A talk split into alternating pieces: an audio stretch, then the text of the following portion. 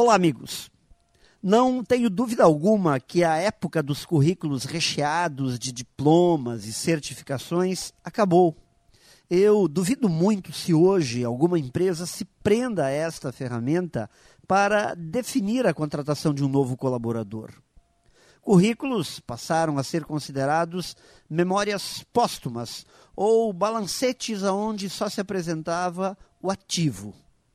Hoje, a nova realidade do mundo vem impondo novas verdades. Não basta ter aprendido alguma coisa, é preciso realmente saber fazer.